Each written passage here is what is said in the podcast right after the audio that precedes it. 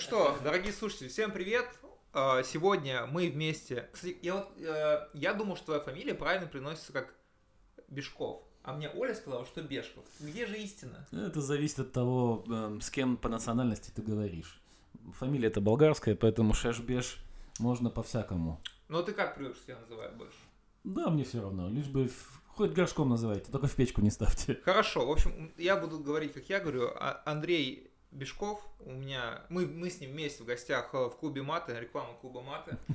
Вот, а, мы поговорим про продажи через коммуникации, про публичное выступление. Я немножко а, представлю Андрея. А, Я Андрея знаю, ну, наверное, чуть больше года. В общем, были очень хорошие рекомендации от наших гостей подкаста на Андрея, поэтому я его мучил, и теперь мы пишем подкаст. Андрей работал в Microsoft, работал в Softline, и сейчас директор по развитию в компании Tencent Cloud в российском его представительстве. Правильно я все сказал? Да, все, в общем-то, так. Ты, наверное, чуть больше расскажи о себе, там, карьерный трек. Да, хотя бы давайте. так. Ну, в общем, в IT занимаюсь я всякими интересными вещами с середины 90-х.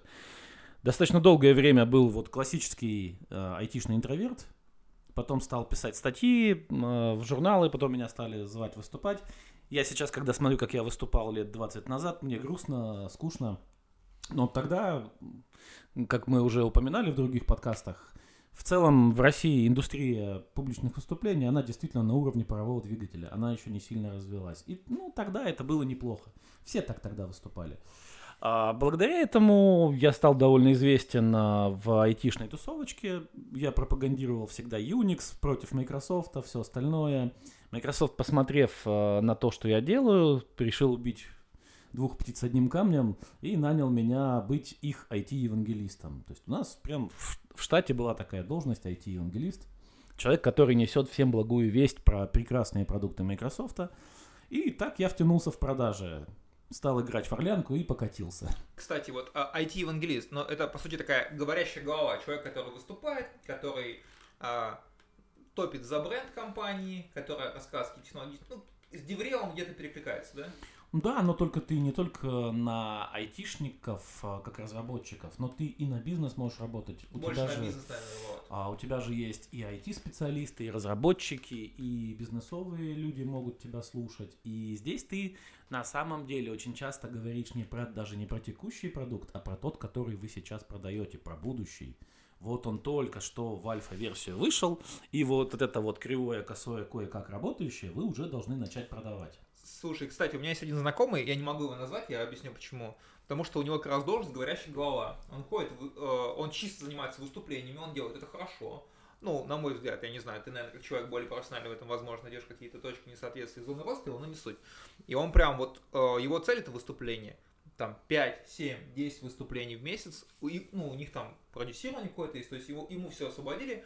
Иди говори, э, иди отрабатывай, э, конверт в лиды. Вот э, у него это получается. Ну, я, наверное, не могу каких-то деталей раскрыть, но э, в целом же все равно мы четко понимаем, что если человек где-то выступил, если он сделал какую-то хорошую связку, мы сейчас не говорим про эти выступления, как типа «Привет, мы продаем, я не знаю, переходите все на он-премис решение. Мы продаем он-премис решение, с вас 800 тысяч рублей, приходите. Ну, это тупое выступление, да, там, ну, ты понимаешь, таких много ты видел. Я говорю именно про хорошие, классные выступления с отстройками, э, с какими-то фишечками. Ну, то есть там, например, он мне говорил, «А, слушай, я, я понял, что вот сейчас до меня был душный спикер, и у нас осталось до, до обеда полчаса. Я говорю, ребят, я много времени не займу, 10 минут идите на обед. Но я вам все расскажу прям по супер красоте. Они такие, чувак экономит наше время. Так, стоп, кто этот человек? Ну, понимаешь, да? И потом уже он там с людьми знакомился. Просто некое лирическое отступление. Когда ты выступаешь много, у тебя набирается куча таких приемов, и в принципе в профессиональной спикерской тусовке выступление перед обедом называется как раз смена на кладбище. Люди уже очень-очень-очень хотят уйти, а тут между... Я даже часто шучу со сцены, что между вами и обедом стою только я. Давайте сделаем это быстро и безболезненно. И действительно стараешься... Опять же, здесь очень важный момент. Ты, когда готовишься к выступлению, у тебя должно быть три версии выступления. На 2 минуты, на 15 минут и на час. И как раз готовиться надо, проще всего готовиться, когда ты делаешь выступление на 3 минуты. Ты внес э, в свой план основные мысли, которые ты хочешь, одну или две, например, но редко можно три. вместить в выступление, написал план на 3 минуты, и уже от этого ты обрастаешь контентом. И ты создаешь реально несколько версий своего выступления. Таким образом, когда кто-нибудь из организаторов накосячит, или предыдущий спикер съест твое время, или модератор где-нибудь что-то пропустит, ты будешь готов э, раскрыть тему за две минуты, и очень часто это помогает быть спикером, которого все любят. Его везде зовут на все конференции, потому что любые факапы организаторов он таким образом покроет. Вот, вот я могу сказать, что я не могу себя назвать зрелым спикером, у которого много опыта, ну, без э, какого-то там самокопания, да. Я, например, э, готовил для, для одной компании, это было платное выступление, я готовил выступление, оно было у меня 30 минут. Я подготовил, я говорю, я там профессионально нигде этому не обучался, я примерно понимаю, растягиваю флоу, рассчитываю, вот. А мне пишут там, «А у меня спикер опоздал, можете э, там прочитать э, типа меньше. Я такой, ну меньше могу какое-то. И мы просто понимаем, что она мне говорит, что нужно прочитать на 10 минут. И я такой, типа, блин, я, ну я могу, ну как бы просто я не могу так быстро перестроиться. Это тоже как бы ну, мой, мой навык, который у меня не отработан, я согласен. Но вот за 5 минут что нужно сделать из 30 10, мне прям было тяжко, я бы сказал так. Ну смотри, а ты же готовишь тезисы перед тем, как даже, перед тем, как садиться рисовать слайды, мы же все садимся, готовим какие-то основные мысли, основные тезисы. На этом этапе я даже всякие рекламные слоганы приделываю туда, делаю из мыслей. То есть вот такие ударные фразы, которые... Панчлайны. Да, людям зайдут э, хорошо. И если ты их все три, ну а сколько их у тебя? Три-пять? Если ты их все помнишь, то ты можешь уложиться даже в одну минуту. Главное, чтобы там э, ты успевал слайды пролистывать, комментируя, что это вот доказывает вот это, это доказывает вот это, а, а вот основная мысль. Еще очень классный лайфхак есть такой, когда ты, э, если у тебя короткое выступление или что-то пошло не по плану, ты включаешь самый главный слайд и говоришь, если вы из моего выступления запомните только одну вещь, вот это она. Это может быть, кстати, у вас последний слайд, когда вы выбросили свой слайд, спасибо за внимание, да? а вставили вот этот классный слайд, который объясняет все. И самое главное, почему я противник слайдов «Спасибо за внимание». Здесь получается подсознательная такая штука, что ты как спикер не веришь, что ты своим выступлением принес людям хоть какую-то пользу. И ты их благодаришь за то, что ты потратил их время зря. Слушай, кстати, это очень интересный point, я об этом не задумывался. А давай поговорим о подготовке. Вот та вещь, в которой засыпается больше 50% людей на сделках, я не знаю, по-любому ты занимал руководящие должности, к тебе по-любому приходили СЛЗы, которые продавали то, что практически не знаю, ты продаешь. Ну вот такого, а, я не знаю, такой некомпетенции очень много. И я могу сказать, что я вот, ну, разные люди, вот у меня есть товарищ, который а, никогда профессионально не готовился к выступлениям, и когда ему нужно было первый раз, он прочитал 15 раз свое выступление и отлично выступил. Ну, он такой, он как бы, у него такой психотип, он на полочке разложил, там все, все круто. А, сколько надо готовиться по выступлению, какие вообще даже, не знаю, тезисы, возможно, какие вещи какие вещи надо брать внимание, какие ты видишь факапы в подготовке людей на конференцию, потому что ну, их очень много там. Ну, я здесь, скажем так, больше сторонник перфекционизма, ну, вероятно, потому что сам такой вот любитель мелких деталей, да. Как я уже говорил, садишься, сначала пишешь план, потом я обычно сажусь в Excel, расписываю, собственно, сколько каждый этап займет, да, это приблизительно. А, а перед этим еще надо же понять, зачем мы выступаем, да, и кто эти люди, Поближе. перед кем мы будем вообще выступать, зачем мы перед ними выступаем, да, определиться. Ведь у нас же а, само выступление не самоцель, да, цель выступления всегда лежит за его пределами. И более того, часто в продающих коммуникациях вам надо набрать там 7, а то и 12 касаний, чтобы у вас действительно что-то купили. И сначала у вас идут e-mail, какие-то документы, еще что-то, потом выступление. Вас позвали внутрь компании, вы для внутренней тендерной комиссии, например, выступаете, или еще вам дали заход в HR или еще куда-то. Да? То есть вот это выступление, оно не так, как принято считать, что вот ты вышел, выступил, и все такие, заткнись, возьми мои деньги. Нет, это только кусочек большого-большого пути. Вы ногу в дверь только просунули с помощью этого выступления надо и дальше.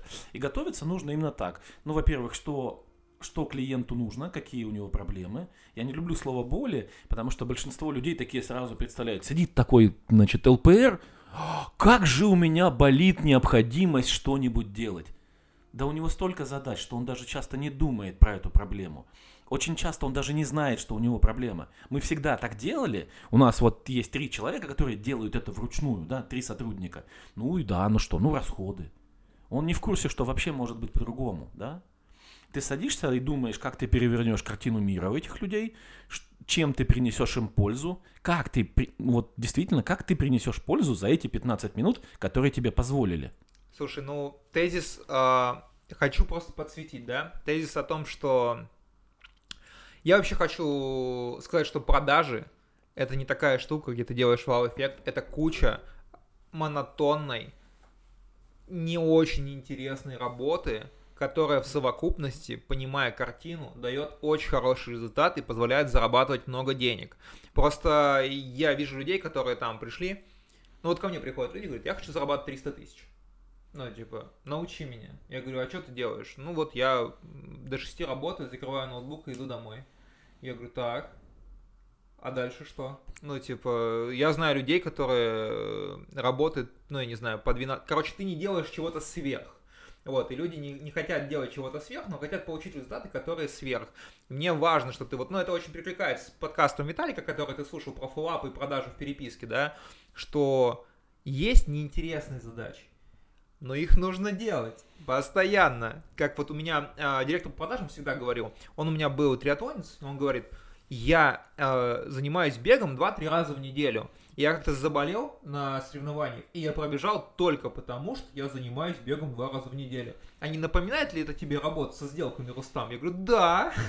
Да, все так и есть. Э, тут же еще очень важный момент. Люди пришли в продажи надолго или побыть здесь год-другой. Да? Те, кто занимаются этим долго, они реально сидят с напильником, доводят каждую мельчайшую деталь, доводят даже свои собственные реакции до автоматизма, когда им задают неприятные вопросы, еще что-то. А, и вот когда мы садимся так, да, я всегда про выступление думаю о том, что окей, я им расскажу вот это, вот это, вот это, да, а кто эта аудитория, которая будет слушать? Кто из них принимает решение? Бывает же так, что ты входишь в компанию, например, и вот давай кейс расскажу, да, прям живой. Значит, очень часто э, заходят же продавать кому? О, продадим вот эту штуковину безопаснику. Она, например, позволяет отключать пользователя, как только его уволили, она позволяет его отключить, везде позаблочить аккаунты в корпоративных системах. Бедные да? безопасники. Да. В почте все классно. Вроде бы выглядит логично, прикольно, да, ведь безопасник должен за это отвечать. Проблема в том, что у безопасника в компании обычно 2% бюджета от бюджета IT. И тогда следующий шаг логичный, казалось бы, был пойти к IT и сказать, ребята, а вот вам не придется вручную пользователя везде удалять. Только да? IT не хочет этим заниматься. Да, IT тоже не очень хочет этим заниматься. И э, вот в, в этом в кейсе в продаже мы э, найдя внутреннего чемпиона и пообщавшись, э, узнали, что в целом на самом деле все процедуры о том, как уволить пользователя, все, вот этим всем занимается HR. И он раздает всем команды. У HR больше денег, у HR больше влияния в компании, чем у IT. И когда мы собрали комитет вот из этих трех служб, мы рассказывали в первую очередь для HR, что это вот кольцо всевластия, позволяющее автоматически отключить бывшего сотрудника отовсюду. Затем мы говорили уже про айтишные темы, как это оно отовсюду его отключает. И с э, безопасниками говорили, что куда проинтегрировать, чтобы, собственно, это было. И здесь очень важный момент. А, куча спикеров, продавцов, вот особенно в хай-тековских индустриях, очень любят вот эти деталечки. А вот здесь у нас там будет вот такой плагинчик, он по такому-то протоколу которые не понимают люди, которые реально могут да, купить. Люди, которые могут купить, те, у кого больше всего денег, не купят, скорее всего, потому что они все, все спикеры пытаются показать, какие они экспертные эксперты, а здесь не это надо показывать. Здесь надо показывать, что эта штука действительно работает и решает проблемы. Слушай, ну есть же вот такой тезис, на самом деле, мы тоже обсуждали, и я вчера вот на mastermind е говорил, а, я говорю, я не понимаю, что ты пишешь. Он такой, так, я говорю, представь, что я твоя бабушка. Как ты бабушке объяснишь, что ты продаешь систему управления контентом? Он такой, я ну, не знаю, говорю, ну, надо понять, надо подумать, да, это сложно. Но чем ты сложнее формулируешь, я вот продавал DMP-системы, там, искусственный интеллект, цифровые двойники. Ну, не понимают люди, о чем я пишу. Ну, это реально, даже те люди, которым надо, не понимают. Надо так уп- упростить. Я помню, у нас было, мы пришли в одну страховую компанию, и мне человек говорит, слушай, мы рассказываем, у нас там такой пич, все, он говорит, слушай, получается, а, это как будто данные это мясо, DMP это мясорубка, и она нарезает фарш по сегментам. Я говорю, идеально просто, чувак, ты понял. Ну, и вот пока клиент не поймет, ему, кстати, очень часто трудно признаться, что он что-то не понимает. Ты же, я же эксперт, я же чиф какой-то там офисер. Поэтому как ты, я могу не знать, что ты мне продаешь какой-то плагинчик. Ну вот, как только ты собрался что-нибудь высокоуровневым людям продать, да, сядь и еще раз подумай, задай себе сам вопрос. Вот же круто, а зачем? Нет, оно, конечно, технологически великолепно, но зачем оно мне нужно? Слушай, это, это, знаешь, очень сильно перекликается. Я же просто общаюсь, ко мне приходят стартаперы, и они все думают с точки зрения функций. Вот, не с точки зрения ценности, не с точки зрения денег даже там. Ну, часто, кстати, бывает такое, ну, ты, наверное, по-любому видел, где по-любому тоже приходят разные, а, ну, даже скриншотики кидал интересные. Вот, приходят люди и говорят, а, ну, вот это вот нужно, потому что, потому что, я говорю, а, сколько стоит? Столько-то. Я говорю, типа, дешево, это стоит дороже. Мы боимся продавать мы, типа, не, ну, понимаешь, да, мы не можем назвать цену, мы не знаем, как это все связать одно со вторым, там, ну, там, что, как надавить на проблему, как ты говоришь, или на задачу клиента. Ну, слушай, а, давай поговорим про продажу самого выступления побольше. Вот, у тебя, ну, у нас есть план, вы не видите, но у нас есть план. Андрей очень хорошо подготовился, поэтому мы по плану как-то идем. Не, это круто, спасибо. Да, это, как всегда, занудство. Подготовка, да, подготовка и подготовка. Смотрите, у нас ведь есть проблема. А, вот у нас есть серия касаний с клиентом, да, и он придет на ту конференцию, скорее всего, на, на которой вы будете выступать. Да, но ведь не факт, что он придет, это первое, а во-вторых, вы же конкурируете с огромным количеством спикеров на, на большой конференции да? Как вам сделать так, чтобы он действительно пришел на ваше выступление? Те самые целевые люди, которых мы нашли там через LinkedIn, еще как-то, подогрели, пообщались с ними, уже мы настроили коннекты, и можно им периодически писать, что так и так, вот я буду, я там видел твой пост такой-то, буду вот такого числа выступать, да, там, хочешь там тебе проходочку, еще что-нибудь, еще как-то, да? Можно просто ремарку вставить. Когда ты об этом говоришь, когда я об этом говорю, мне говорят, ну это же сложно, на это надо потратить время. Да, да, сделка средняя. В Enterprise, смотрите, самая, самая простенькая сделка enterprise может 9 месяцев и более идти, да. Это все-таки не, не продажа в магазине, это, это сложно, это дорого. Там набор продуктов может быть большой. Но, с другой стороны, и средний чек будет Без тоже труда не, не маленький. учителем труда. Да, да, да, да. И вот смотрите, уже пиш... Э, вы же, когда подаете доклад на конференцию, да, вы же пишете его какое-то описание. Вот есть название и текст, да. Что мы можем с текстом сделать? Большинство же людей пишет, компания X выпустила новый революционный. Да всем плевать. Сторителлинг нужен. Никому не интересно ваше новое и революционное. Люди эгоистичны, они думают о себе. И ты должен в первых же двух строках написать, почему он должен прийти на твой доклад. Что такого ценного и классного ты ему дашь. Не заставлять его думать, а облегчить да. решение, чтобы он четко там по почитал три строки и такой, прикольно, да, вот мне кажется, это, мне... Это перекликается с моими текущими задачами или проблемами. Или, например, когда ты говоришь, ему, может, не нужен этот продукт, но ты говоришь, за полчаса мы разберем все, что самого классного есть в этой индустрии, что вышло у нас, у конкурентов, еще у кого-то. Да, вот такой дайджест вам сделаю. Тоже может быть так, да, тоже может подходить. Я, я знаю, что вспомнил. У меня тут один чувак а, попросил исследования, анализа рынка заработной платы в информационной безопасности у СУЗов в качестве экспресс-режима, чтобы понять, стоит ли мне платить деньги за консультацию. Я ему не просто заигнорил его, а когда он пришел еще раз, я сказал, что, ну, кажется, я посчитал, что ты, у тебя нет столько денег. Тоже вариант. Исследование. Ну вот. ну вот смотри, дальше. Окей, мы притянули людей на наше выступление, да, как их удерживать? А понятно, что у них, во-первых, внимание у всех, э, цикл внимания 15 минут, а сейчас с телефонами. И более того, чем более высокоуровневые люди к нам пришли, тем а, меньше у нас времени с ними поговорить, и тем менее должен быть сложный контент. Фокус внимания очень Фокус мелкий. внимания, да. Если у тебя... И второй момент, например, если ты выступаешь на стадионе, вот все ругают Тони Робинса, да, что он говорит очевидные вещи. Чтобы мониторить все в бизнесе, нужна система мониторинга. Ну да, а что другое он может сказать на аудиторию в 25 тысяч человек? Что бы он ни сказал, все будет слишком глубоко. И здесь как раз надо соразмерять сложность того, что ты рассказываешь, с теми, кто тебя слушает. Да? Более того, самые важные и сложные вещи надо рассказать в первую очередь, потому что люди могут не досидеть до конца твоего выступления. Как их удержать на твоем выступлении? Можно дать этическую взятку, так называемую, этичную, да? Это когда ты в начале выступления говоришь, а, но здесь надо сделать это правильно. Когда ты, ну, вот часто люди говорят, кто досидит до конца выступления, тому мы там дадим, не знаю, там экспертную оценку. Досидит. ну, Да, такое. эта фраза досидит вот это, это частая такая ошибка, да? Да, мы тут занимаемся ненужной ерундой, ну, если уж вы дотерпите нас.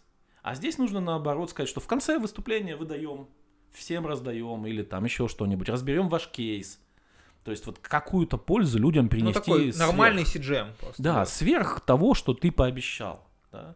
Как бы, что еще можно с этим сделать? Окей, вы их э, зацепили, но а как, э, как, например, если у вас стандартный часовой слот на выступление, ну, на айтишных конференциях часто так бывает, да? Тогда, например, 45 минут основной контент, перебиваешь его вставками с интерактивом, когда ты с людьми спрашиваешь, надо, не надо, интересен продукт, не интересен, у кого похожие задачи, да?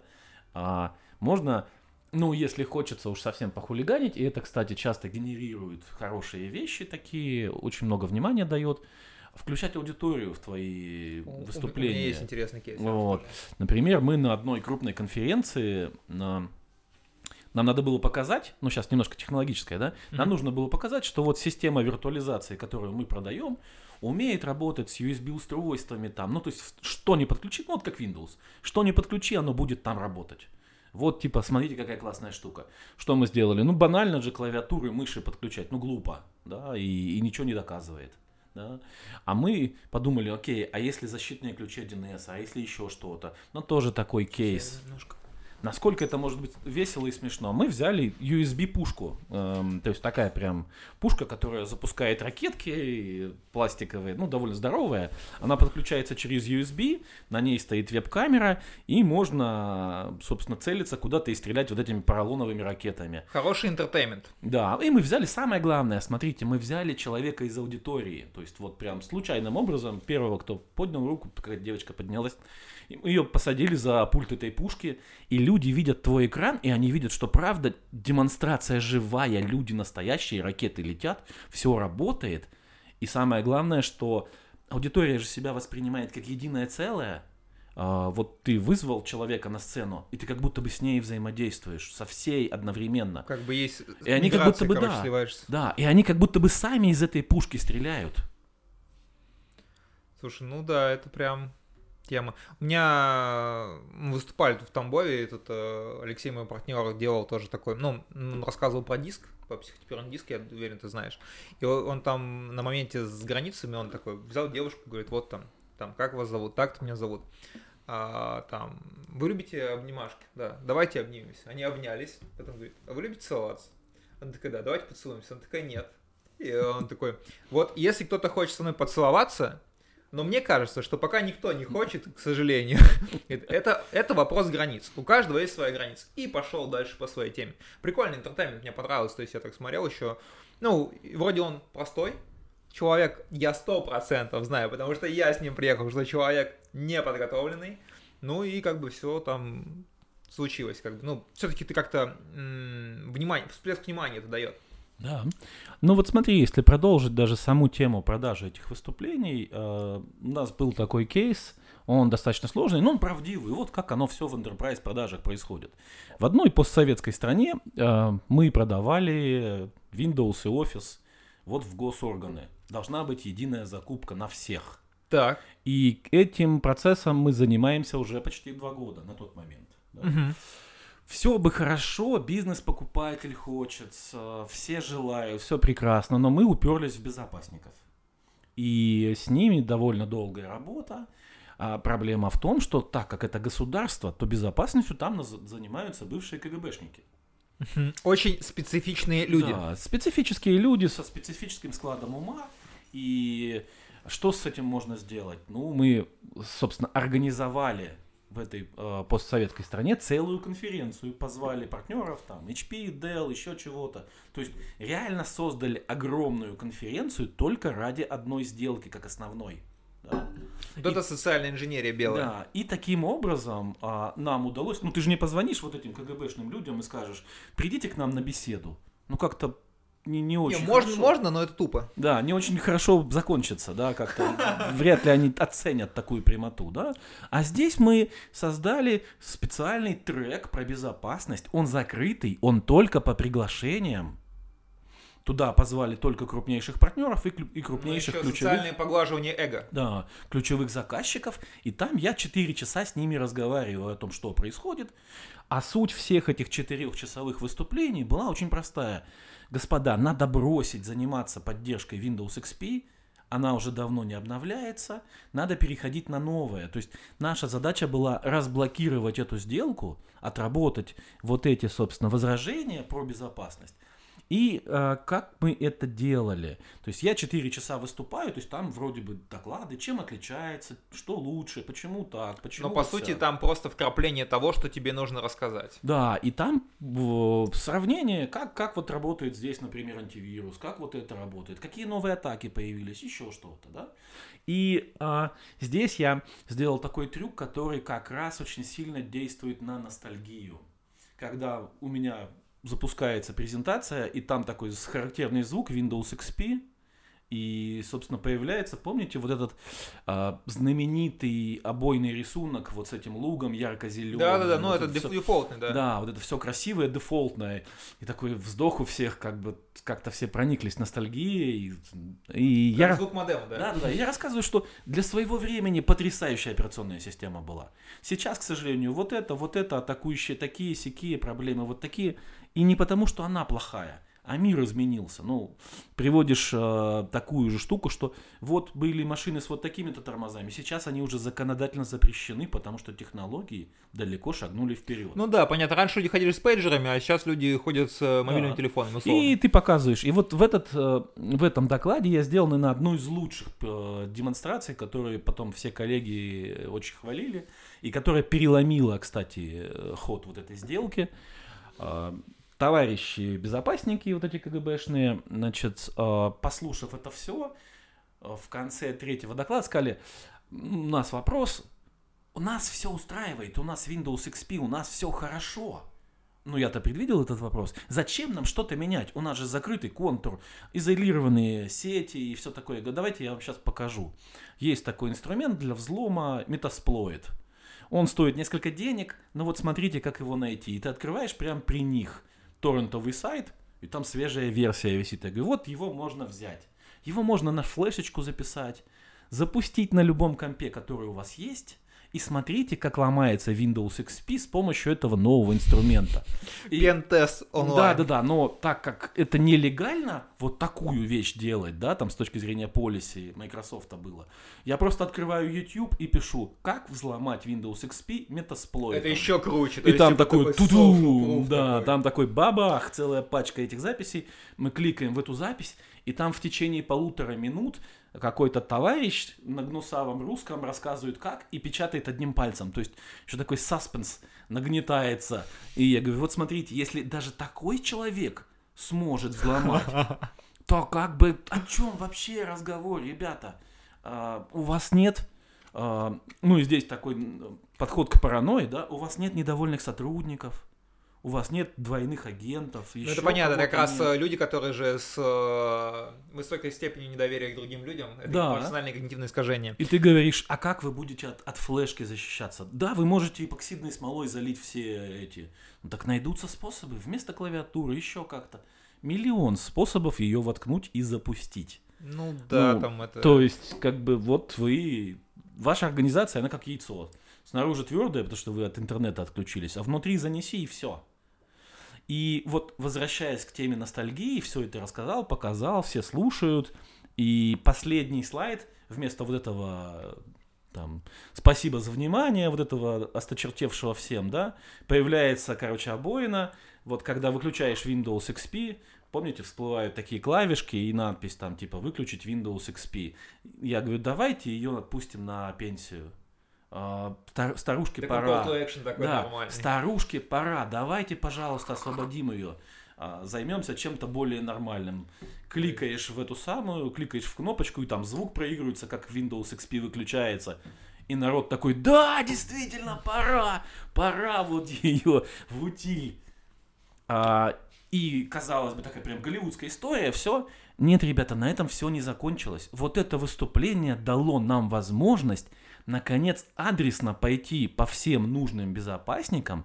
Нас стали приглашать и поговорить об этом уже предметно. Вот, работа продавца долгая, нудная, на нее нужно тратить время, и можно продать как Волк Уолл-стрит только в фильме Волк Уолл-стрит. Да, и эта сделка завершилась почти через год после всего этого. То есть зато нас позвали в кабинеты всех нужных людей, с которыми стоило поговорить, и одним за одним мы отработали с ними, нашли общие вопросы, общие интересы, все-таки договорились, и сделка состоялась. Общий срок сделки 3 с мелочью года. Ну вот это опять вот про, про что мы всегда говорим, инвестируя время в сделку, ты повышаешь конверсию, не инвестируешь время в сделку, ты ее снижаешь. А вот, э, ну банально же вот, и, короче, я вел тренинг ошибка холодных коммуникаций. Приходит ко мне чувак, говорит, разбери мое письмо. А у него письмо, знаешь, какое? Он продает аутстав. Привет, меня зовут Александр, я руководитель проектов компании Company Name. А с кем я могу из, у ваш, из вашей компании пообщаться насчет ресурсов для аутстафа? Я говорю, я не буду это письмо разбирать, чувак, сори, это спам. Но это не письмо, там ничего. Я могу, типа, написать, привет, а, меня зовут Рустам, мне нужны деньги. Ну вот, а, это письмо мое будет более честным, чем его письмо. И вот а, такое, ну я прям, ну, я же много связан с холодным поиском, я вижу, как, как ребята это делают. Слушай, окей, два момента. Я, наверное, хочу рассказать про свое мероприятие, которое так или иначе относится к продажам. Смотрите, у меня 6 июня будет мастер-майнд по лидогенерации – где мы вместе будем искать а, набираю группу 5-7 человек, где мы вместе пошагово будем рассказывать о том, как а, найти своих клиентов, как понять, кто ваши клиенты, кто купит в данный момент, а кому лучше не стоит идти, как отыскать их актуальные контакты, как сделать из этого процесс, как написать им правильные персонализированные письма, а не письмо а, «Привет, у вас есть свободные аутстав ресурсы», и как отработать их возражения и вытащить их на встречи. Ссылка будет у нас в описании подкаста. Например, один из участников предыдущего мастер-майнда за 4 недели назначил 11 встреч. Это, ну, сильно зависит от продукта, но человек постарался и сделал 11 встреч в, по сути, в кризисное время. Вот так вот. Ну, еще инвестиционный продукт. Ладно, не буду об этом долго говорить. Давай дальше двигаться. А, повторное использование контента вот меня привлекло, потому что у меня контента много, я его очень много создаю. Расскажи, пожалуйста, как его использовать правильно? Повторно? Ну, смотри, вот мы же когда готовимся к выступлению, очень часто люди как готовятся? Они быстро начали гуглить, набрали столько всяких классных фактов по своей теме, сразу же кинулись бомбить слайды, и в конце концов вот их выступление выглядит как Франкенштейн. А, такое вот из кусочков слепленное. Нету флоу. Да, я тебя слепила из того, что было, да. А если же мы подходим с другой стороны, когда у нас есть три четких мысли или одна-две, и мы вот вбиваем ее, иногда это может быть даже одна мысль, но поданная тремя разными способами, которые приводят вот к конкретному, полезному, понятному выводу. Да? Про повторное использование контента. Так как получается, мы убили огромное количество, мы убили огромное количество времени на подготовку. Да? Черчилль как говорил, «А, если надо выступать прямо сейчас, и вы дадите мне час выступать, то есть я могу там растекаться мыслью по древу, я готов прямо сейчас выступать. Если выступать надо сейчас и, и длиной в 15 минут, я, пожалуй, возьму несколько недель на подготовку. Потому что чем короче выступление, тем сложнее. Есть тем даже, более сочно должно Да, есть же фраза такая, что ваше выступление совершенно не тогда, когда в него нечего добавить больше. Все есть а когда из него ничто нельзя удалить без потери смысла. Это, ну, эта фраза, по-моему, звучала совершенство, это никогда ничего добавить, когда ничего убрать. И самое забавное, что предыдущий подкаст я писал с Константином Харским, у него есть книга «Большая перемена», и там эта цитата два или три раза повторяется, отдельно выделяется. Интересно. У Черчилля есть другой подход к этому всему, да. Мы же с вами говорим о продолжающихся коммуникациях, да, и у него есть отличная фраза, что речь должна быть как юбка. Прикрывает все, что хотелось бы раскрыть, а, но достаточно короткая, чтобы вызывать интерес. Нет ничего более скучного, чем рассказать сразу все. Ну, согласен. Вот. И про повторное. Смотрите, мы же потратили время на создание всего этого. Почему бы это не конвертнуть в серию блог-постов, где вы можете подробно про все вот это, да? Если своих сил не хватает или времени не хватает, то Рерайт очень классная просто штука, да. берете, да, берете корректора, как, э, как в Microsoft, например, это делалось, да, есть же там достаточно много влиятельных спикеров внутри компании, нанимался собственный корректор на, собственно, время, он садится, записывает твое интервью, то есть он приходит, задает тебе вопросы, ты с ним обсуждаешь тему, он пишет из этого текст, а как он текст сделал, это прям вообще шикарно. Берется запись звуковая, загружается, по-моему, на YouTube, и ты оттуда выгружаешь субтитры. Базовая оцифровка уже сделана, осталось ее довести до читаемого формата. Слушай, ну это прям круто. Ну, Я просто э, смотрю там на людей, вот у меня вот есть там товарищ, он суперсистемный, он прям, ну, он занимается тоже, вот, э, Виталий Говорокин, э, ты слушал подкаст с ним, и у него прям все по полочкам разбито там, ага, возражение, вот у меня отдельный телеграм-канальчик себе сделал, где у меня возражение, ага, это то, и он прям вот э, контент бьет на блоке, у него очень много контента, и он постоянно, не постоянно, часто э, понимает, что тому или иному клиенту нужен тот или иной контент, он такой, вот это посмотри, вот это короткий ролик, вот так. И люди очень ценят. Люди прям, ну, давай так, все ценят персонализированные коммуникации, в которых так или иначе про них, а не про себя. Кстати, вот про, про них, да. Обрати внимание, что очень много сейлов и спикеров вот в нашей айтишной и бэшной индустрии пишут вот такие посты. Я выступил на конференции X. И что? Кому интересно то, что ты там выступил? Если бы ты кратки написал какие-то тезисы, рассказывал про вот это, вот это, вот это, или там было интересно, был интересный спор, я продвигал точку зрения такую, они продвигали такую, у нас там была супер заруба, вот хотя бы кратенько Неинтересно читать. какую-то пользу принести читателю, потому что он откроет и такой, и чё? Да Лицом вас... посвятил. Да, да, да, и что? Ты про себя написал. Где здесь про меня? Где здесь моя польза? И повторная коммуникация, опять же, выложили запись с конференции, напиши об этом, что так и так. Вот слайды я выкладывал, вот запись вот этого всего. Мы, опять же, говорили про вот это. Да? Какие-то полезные вещи. Или контроль, например, внимания. Когда ты человеку даешь обещание, ты говоришь, вот, не знаю, видели на сайтах, на современных, появилась такая штука. Заходишь на страничку, и там надпись, это займет 3 минуты. Мгм. То есть чтение займет 3 минуты. И, я могу, знаешь, панчлайн вставить. Я недавно в шоколаднице обедал, и там эти электронные на столиках стоят такие эти какие-то планшетики, и ты там оплачиваешь. И ты оплачиваешь и такой, можете выдать обратную связь? Это займет всего 3 минуты. Я такой, какой плохой CGM, я заплатил, и я еще буду 3 минуты заполнять отчет. Чуваки, Вукамир, какие 3 минуты? Ну, типа, вот для этого именно. Да, но если бы ты ждал приготовления кофе, например, как в Старбаксе, и с тобой бы приятно побеседовали, Ну, это было бы по-другому воспринято. да, конечно, ну, я просто да? говорю, да. То есть, ребята, вы решаете свои проблемы за мой счет. Это Да. неудобно. да, И согласен. про повторение контента. Обычно же ну, мы выступаем где-то почти час, да? Из этого реально можно спиток хороших блокпостов нарезать. И в каждом из них ты пишешь, что мы раскрыли только вот эту тему. Следующая тема будет такая-то, а следующая такая-то. Потому что серия вот этих вещей контентных, она лучше продается, чем один огромный лонгрид. Никто не дочитает до конца, у людей сейчас нет времени. И еще один важный момент, вот как, как сейлам, да, слушателям. Вот вы приходите к ЛПРу, вы его чем-то таким загрузили, а, а потом через неделю вы его долбите. Типа, ну что, ну как, вы ну, приняли вы решение? Ре- Режим дятла. Да, да, да. Приняли ли вы нет? э, Ну, читали ли вы мое письмо, там еще что-то, посмотрели ли вы мою презу, да? Подтвердите прочтение письма 24 числа. Вообще, Да, да, да. И, а понимаете, тут такая штука. Человеческий мозг, он устроен так, что то, о чем мы не можем мгновенно принять решение, начинает отжирать ресурсы. Это неприятное ощущение, и люди стараются вот этих непонятных, мутных людей удалить из своей жизни. И. Постоянно, при- постоянно приходит, чем-то озадачивает, непонятно, что от меня хочет. Ну, это как, знаешь, у меня есть же простая метафора. Это как вот э, пчела жалит, там оса. И он приходит и жалит, и жалит, и жалит, и жалит. А непонятно для чего нужно терпеть эту боль. Для того, чтобы что-то у кого-то купить, типа, ну, я вообще не... Давай так, холодный клиент не хочет ни у кого ничего покупать. Это нормально. Он не должен ни у кого ничего покупать. На то он и холодный.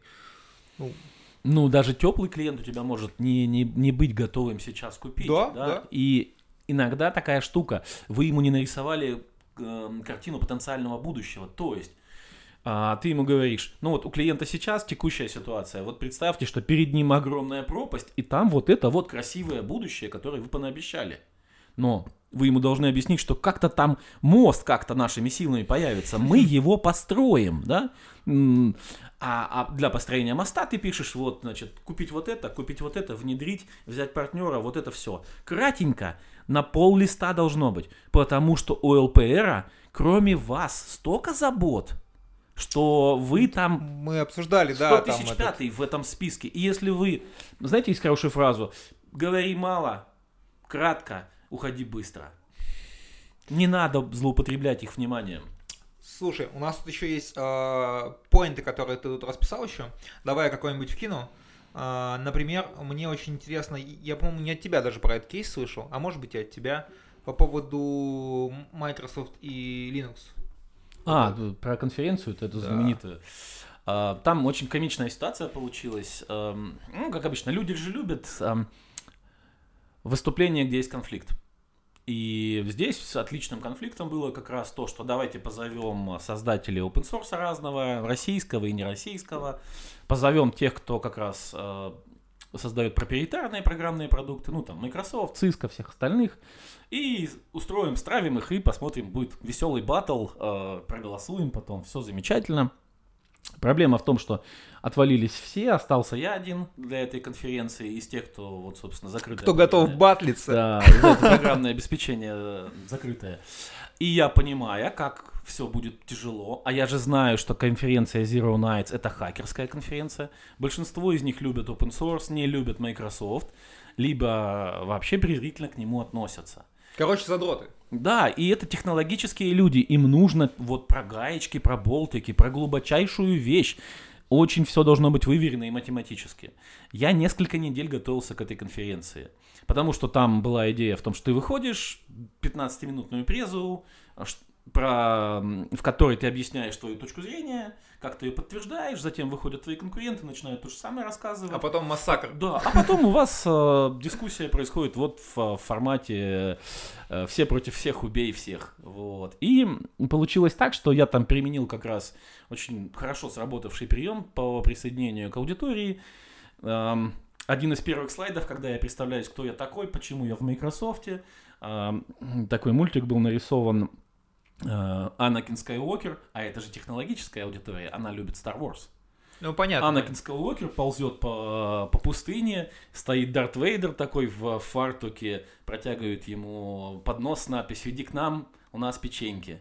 Ну, кому к черту нужны печеньки в пустыне? Это вызвало смех, и я рассказывал, что да, действительно долгое время я занимался промышленным Unix. Не вот этими вашими поделками, да, которые сейчас модные, а настоящим хардкорным Unix. А сейчас я работаю в Microsoft, и вот то-то, то-то, то-то.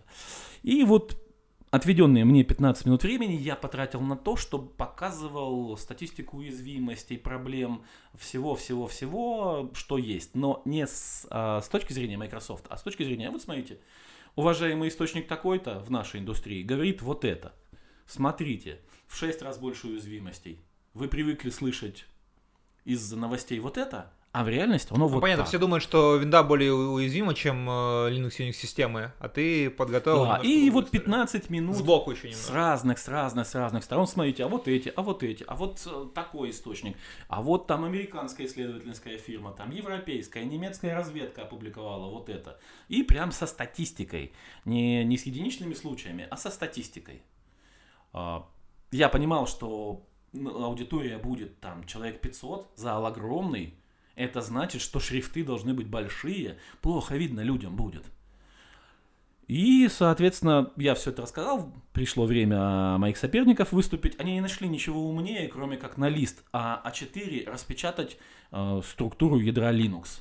Что это должно было доказать, непонятно. Ну, там просто какие-то блоки, друг с другом соединенные. И огромная аудитория, что на листе А4 можно увидеть аудитории, которая 700 человек. Ну, просто ты бил просто... по оппоненту, а они просто решили, не подготовились. Да, белый, как бы белый квадратик. Нам показали белый квадратик. И в конце концов получается, что это такое... Здесь серьезный интерпрайзный подход, а здесь э, там Linux это молодость мира. Ну, в общем... А... Вам нужна молодость мира или вам нужно да, все-таки, чтобы у вас все работало? Да, да. Или как, и чтобы еще безопасно было. Ну, в общем, а, почти три часа шло это все, и, значит, там голосовала жюри, голосовала аудитория и голосовали э, руковод... ну, устроители, собственно, всей этой конференции. 3-0 в пользу Microsoft, при учете того, что Microsoft выступал против э, шести разных open-source компаний. И здесь интересный момент, что потом из этого можно сделать? Это же не прямые продажи, да? А скандалы, срачи, обижи, оби, обиды, удивление, что Microsoft вообще мог победить, длились еще несколько недель в интернете. И можно было периодически приходить, там, ткнуть палочкой, и начиналось опять. А здесь ты снова повторяешь свои тезисы и говоришь, вот, ну подождите, вы же про это кричали, вот, шестой слайд моей презы. Я вам на это на все ответил. И люди, которые разгневаны тобой, они же будут бегать по своим, а, по своим друзьям и говорить, ты посмотри, что он творит.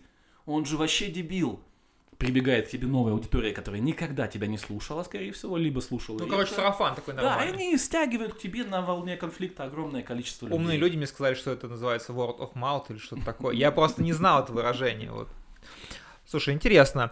А что-то тут еще было интересно, что мы еще не начали. Ну, слушай, троллить, чтобы было экологически получается управляемый скандал, выгодный тебе, это, ну, мы же про это уже поговорили прямо сейчас. Или что-то а, еще. Там еще можно гасить же этот скандал, когда он тебе... Понимаете, скандал выгоден и конфликт вам выгоден только тогда, когда вам надо, чтобы... Вы же когда с кем-то спорите, вы не с ним на самом деле сражаетесь. Вы сражаетесь за ума, за умы и сердца людей, которые слушают и смотрят. За внимание. Ну, да, вряд ли будет так, чтобы человек, ваш оппонент, сказал бы, о, великий, ты меня убедил, все, я теперь перекрасился в твою веру, все, прими меня, крести меня, ну что-нибудь такое, да, ну вряд ли же будет, да? Я побью тебя, я IP-адрес вычислю, скажет. Да-да-да, и здесь, например, на, на многих конференциях э, случается такая ситуация, когда, например, вы выходите в кулуар и подбегает к тебе какой-нибудь супер экзальтированный человек и начинает там что-то тебе говорить. Здесь нам надо выяснить, э, а вам нужен с ним конфликт? Вот конфликт с ним подогреет интерес вашей аудитории, да? Смотрит ли на это кто-то? И если вам не нужен конфликт, можно, например, вот он подбегает и кричит, ну, как уже не раз бывало, да? Ваши продукты говно. Ты улыбаешься, если ты понимаешь, что тебе не нужен с ним спор, ты улыбаешься и говоришь, ну, во-первых, это красиво. И больше ничего не говоришь. И ты из объективного перенес это все в субъективное, в какой-то спор такой. А, или, например, когда он говорит, э, ваши продукты плохие. Ты говоришь, ну вы так говорите, что словно это что-то плохое. Короче, ты как айкидо просто. Ну да, и человек не знает, что с тобой сделать, если тебе не нужен с ним конфликт. Ты просто с ним не споришь, ты не присоединяешься к этому конфликту. Да, а вот, ну, знаете, есть такая штука, когда фраза, когда пришли люди тебя оскорблять, и это как подарок. Они тебе из рук в руки передают подарок. Ты можешь его не взять. Если ты не взял подарок, то чей это подарок? Он все еще их. Да, и опять же, а, вот в этой фразе, да, ваш продукт говно, и вы говорите так, словно это что-то плохое. Можно всегда сказать, у нас продукт good enough.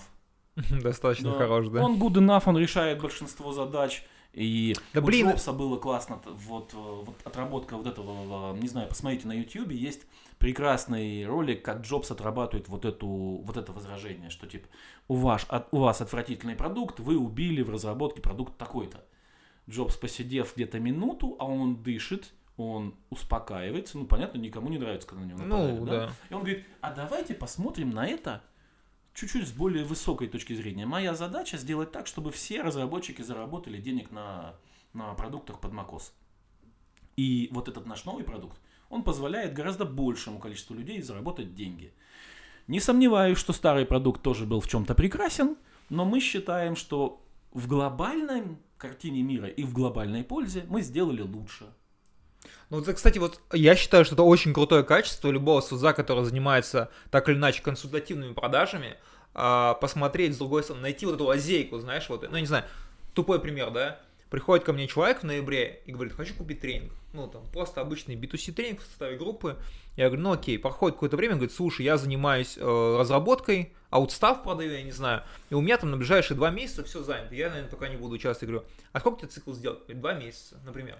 Я говорю, ну смотри, через два месяца будет январь, а в январе искать новых клиентов это тупо. Ну это же, ну просто вот давай просто вместе подумаем. Он такой, слушай, да, давай поучусь. Вот. И вот люди такое часто не делают, знаешь, они не размазывают эти вот проблемы. И я часто вижу, как селс вот просто вот он уперся в одну точку, и даже не пытается посмотреть с другой стороны какой-то, хотя по факту любой продукт, ну, можно, можно вот прям сесть и вот самому сложному продукту придумать 10, 10 применений. Плевать, они могут быть абсурдными. Но, кстати, не всегда абсурдные определения не заходят, потому что, ну, а, на самом деле, как бы, как бы странно ни казалось, э, ЛПР тоже оценивают ваш профессионализм и ваше стремление качественно выполнить свою работу. Как ни странно. У меня был такой кейс, когда я м, только еще в начале работы в Microsoft, ну, слабенько достаточно говорил по-английски, потому что, ну, не было практики, учиться негде было. И в одну из заграничных поездок, собственно, в командировку на какой-то конференции я познакомился ЛПРом, который занимается IT э, в, в Дубае. И у него прекрасный английский, но он со мной ходил практически час по разным стендам, потому что мы беседовали. Он говорит, у тебя так себе английский, но ты так пытаешься это объяснить. Если видишь, что не зашло, ты переформулируешь, перефразируешь. И вот из этих осколков, кусочков английского на пятый раз можно понять.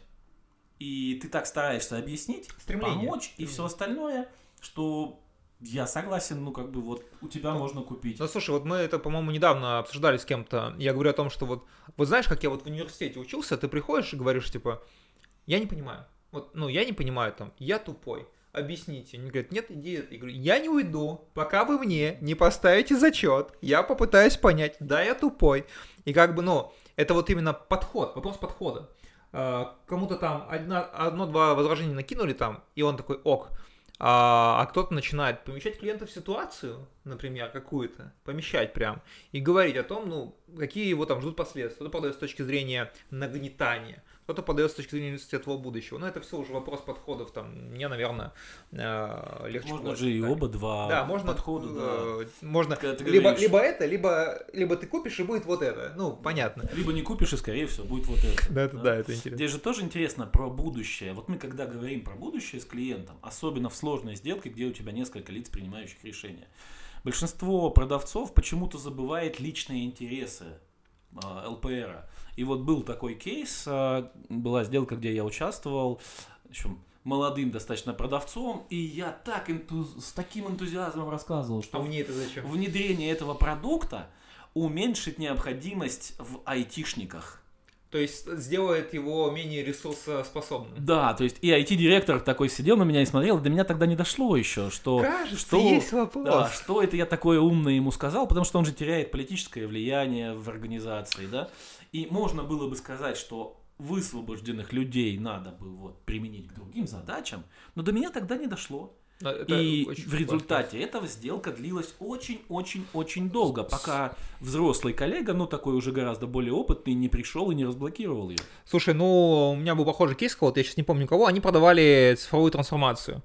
И цифровая трансформация, они думали, что у них как раз э, CTO CIO это LPR, а по факту он как раз теряет вес из-за этого. Ну то есть они там что-то сделают, и у него меньше станет просто ресурсов с точки зрения корпоративной политики и борьбы и войны там, да, условно. И он такой, может, может, короче, не надо. И смысл в том, что это анти-ЛПР. Это человек, которому не надо приходить вообще. Они все к нему идут, и у них там плохо получается. Но логично, ты приходишь ко мне и говоришь, что а, тебя будет легче уволить. Он такой, так, надо купить, наверное. Кажется, что это то, что мне нужно. Очень хочу быть уволенным.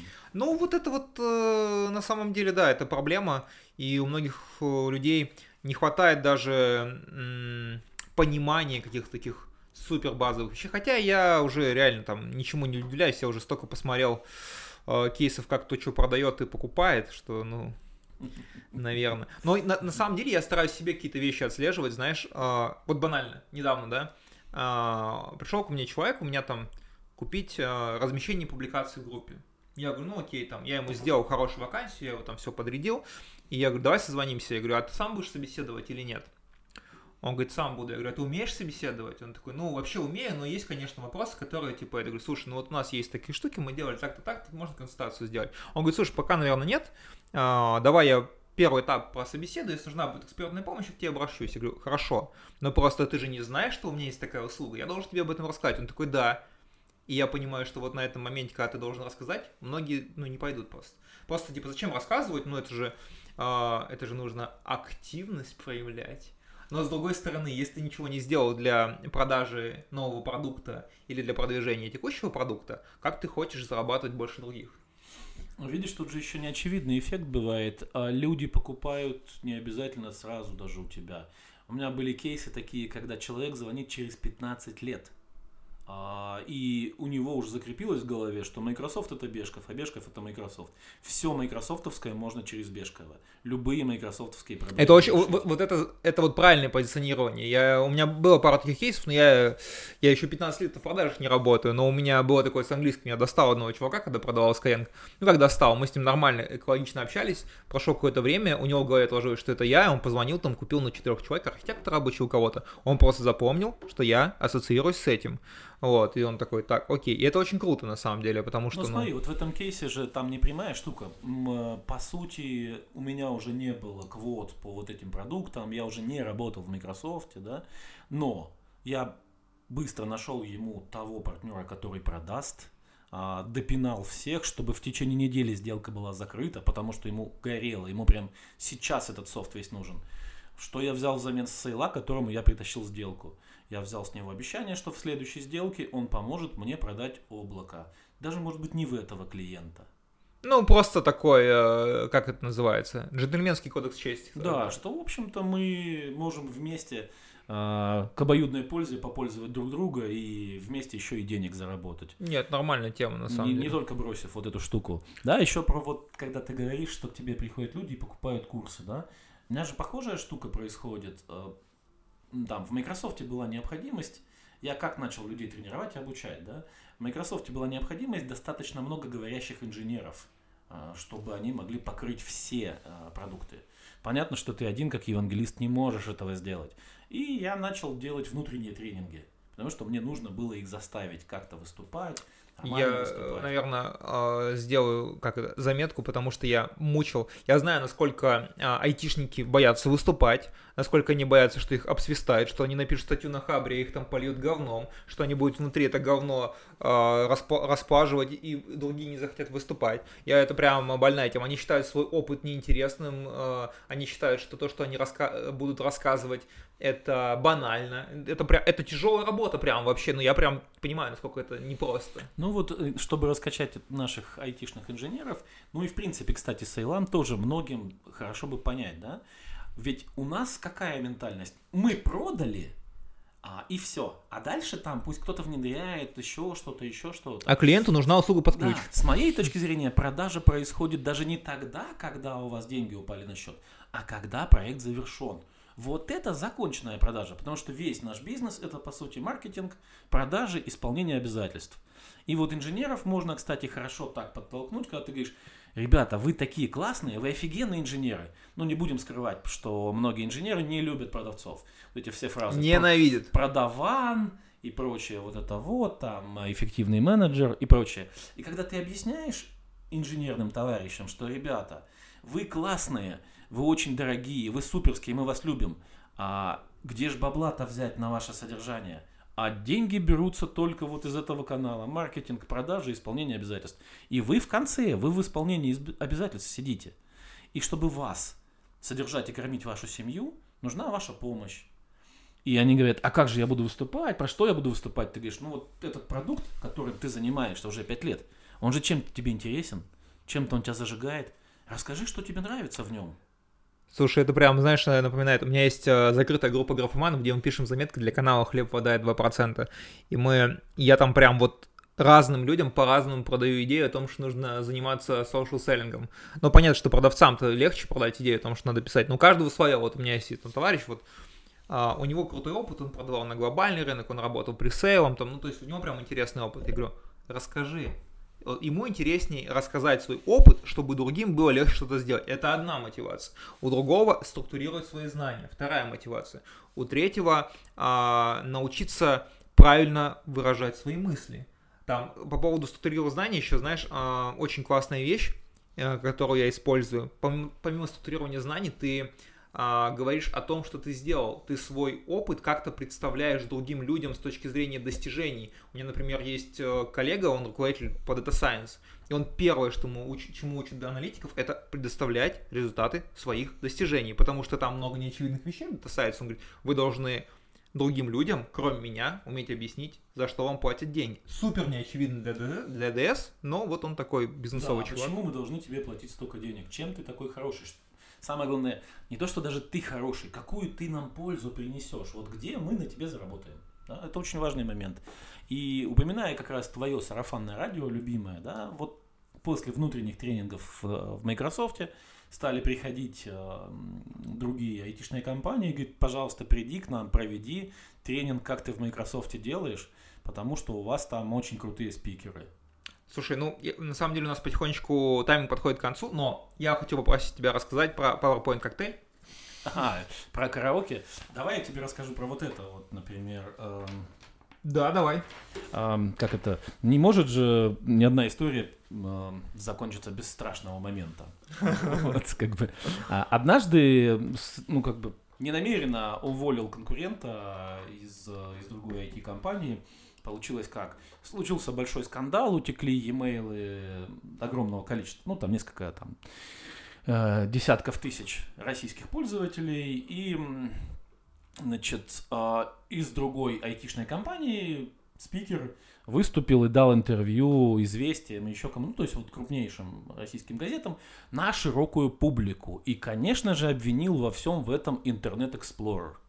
Так. Ну, а если Internet Explorer, значит и Microsoft, значит вот во всем вините Microsoft.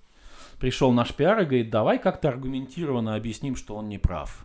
Вот, ну, перед тем, как садиться, ну, я прочитал, что он там а, рассказывал-то в газетах, перед тем, как садиться писать ему ответ, я сел в LinkedIn почитал, что он пишет в LinkedIn, какие у него публикации, что он пишет в Фейсбуке, какой стиль, а, как человек работает с возражениями, там, насколько он конфликтен, да, ну, подумал, что, ну, понятно, в общем, такой классический IT-инженер, которого вот взяли в маркетинг и в продажи.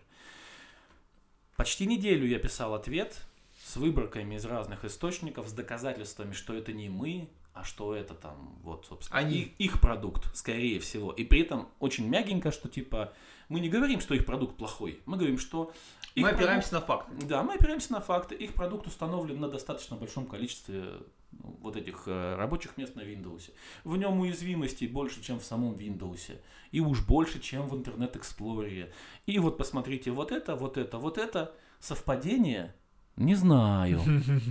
И вот реально большая статья вышла. а, Известия по- пошли обратно к тому вендору спросить, а как вы на это ответите?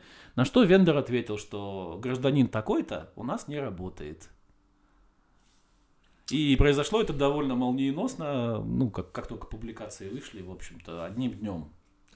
Ну, на самом деле, кстати, вот я могу сказать, что сейчас в связи с текущей а, ситуацией а, я просто вижу, что люди пишут в Фейсбуке, и я могу сказать, что мне кажется, что многие люди поменяют место работы, им будет сложно найти новую работу.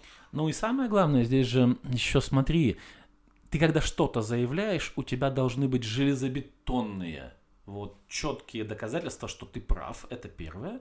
И второе, а, а мы когда вот это заявляем, ну там, не знаю, в LinkedIn пишем, мы там на текущую повесточку, да, или там в Фейсбуке, надо подумать, как вот это все будет выглядеть для твоих клиентов, а у твоих клиентов и потенциальных, и текущих с Они тобой просто, ну да, вообще могут может не совпадать э, восприятие политики, всего остального, поэтому политику, религию, все, давайте не будем, а? Слушай, ну вот мы говор- говорим о банальных вещах, а сколько людей так не делают? Вот, ну вот я, я уверен, что будет какой-нибудь человек, который будет слушать, и говорит, слушай, да они такую банальщину говорят. Ребят, вы просто вот посмотрите Техника- все, о чем мы говорим с Андреем. А, Подготовка, инвестирование в сделку, стратегическая расстановка приоритетов ресурсов, не знаю, а, э- экологично, вот, вот это как это называется, репутационные риски. Если вы все это делаете, ну, наверное, вы сильно больше нас зарабатываете. Ну, либо хотя бы как мы. Ну, да. Тут смотри, видишь, еще очень важный экологичный момент. Вот вы сейчас там с кем-то там в Фейсбуке, в LinkedIn, еще чего-то поссорились. Индустрия маленькая, и вы с этим человеком вот с большой вероятностью, он будет вашим заказчиком, либо будет вам продавать, он вашим начальником может быть. Он зарубит ваш прием на работу в какую-то другую контору. И такое бывало. у меня было много обратных ситуаций, когда я общался, ну, ты знаешь, у меня очень четкая позиция, я очень э, топлю за продавцов. И вот у меня было ни одна, ни две, ни три, ни четыре компании, которые предлагали мне найти селзов на процент, э, не знаю, там, э, кидали моих знакомых с тестовыми заданиями. Ну, короче, вот такие железобетонные вещи, которые делать нельзя.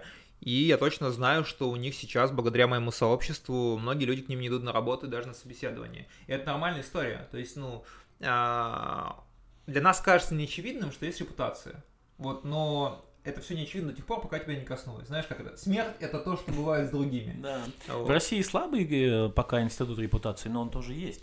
И он растет. Слушай, ну я, я знаю много кейсов, вот э, просто человек один написал в социальной сети, прям же скачи, его просто условные HR, ну как, заканчивали, то есть его не берут на работу вообще никуда, и ну, он прям писал жесть, ну как бы вот именно такую, э, как это сказать, управленческую жесть, то есть он писал не там, не политическую историю, вот он именно критиковал, очень э, разматывал людей, и они его не берут на работу. Это реальный кейс. И таких кейсов, я думаю, может быть много. Но не мне говорить, я сам разные забавные вещи пишу, но я пишу в основном про отношение к работ- работодателей, к сотрудникам. Вот. Слушай, окей, а, наверное, потихоньку заканчивать. Я бы тебя спросил, что ты пожелание какое-то нашим слушателям подкаста, и закруглялся. А, да очень простое. Мы с тобой сегодня про все, все про одно и то же говорим, что надо для себя решить, вы надолго в продажах или нет. Если для вас это такая временная работа, то можно, в общем-то, не напрягаться. Если продукт более-менее хороший, вы какое-то время проживете на входящих сделках.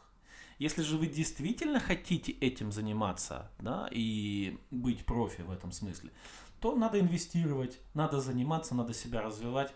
Я в год хожу на несколько разных тренингов. Более того, я хожу к конкурентам, я учусь у них, я плачу им деньги, да. Вот опять, вот ты говоришь, что очень важная вещь. Я такой, знаешь, я запланировал себе пройти курс по асинту. Я знаю асинт, но не знаю его глубоко. Это, наверное, не супер глубокий курс, но я хочу с чего-то начать. Я понимаю, что мне не хватает. А вот смотри сейчас, что ты сделал. А что такое OSINT для большинства из наших слушателей? А, асинт это поиск данных в открытых источниках. Вот, видишь, а мы же не знаем, знают они или нет. Да, ну видишь, да. я тоже в базвордах погрязаю иногда, да, такое бывает. Слушай, ну большое спасибо тебе, получилось сочно. А, много сил мы вложили в запись этого подкаста, кто не знает. Ну вот. вот. А, мы же с тобой обсуждали, кстати, что, возможно, сделаем второй подкаст, который будет посвящен теме демо. Как делать демо так, чтобы у людей сразу было понятно, про что твой продукт, зачем он нужен, как он решит их проблемы. Слушай, да, да, я думаю, можем обсудить, э, ну, частно с тобой обсудим. Ну что, спасибо большое, Андрей. С вами были Хлеб. До новых встреч!